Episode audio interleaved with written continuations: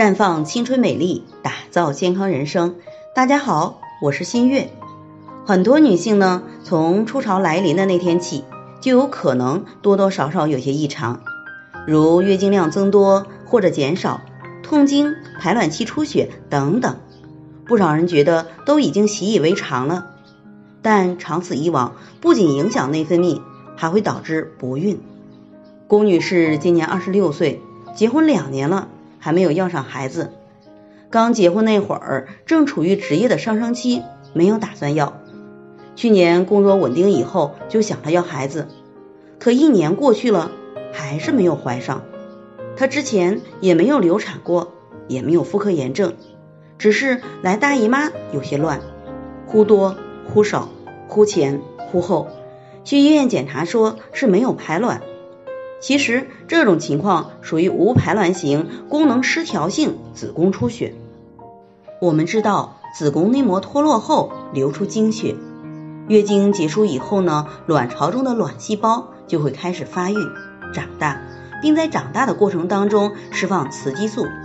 这个雌激素会刺激子宫内膜的生长变厚，当卵泡长到最大极限的时候，如果大脑垂体因为系统混乱没有及时释放黄体生成素，那么卵子就无法排出。所以黄体生成素呢又被称之为排卵小助手。如果卵泡没办法排出，慢慢就会衰老萎缩，随之雌激素也会越来越少。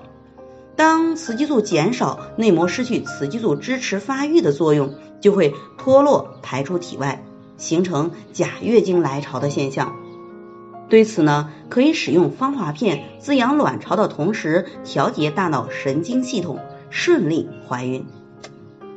在这里，我也给大家提个醒：您关注我们的微信公众号“普康好女人”，普黄浦江的浦，康健康的康。普康好女人添加关注后，点击健康自测，那么您就可以对自己的身体有一个综合的评判了。健康老师会针对您的情况做一个系统的分析，然后给您指导意见。这个机会还是蛮好的，希望大家能够珍惜。今天的分享就到这里，我们明天再见。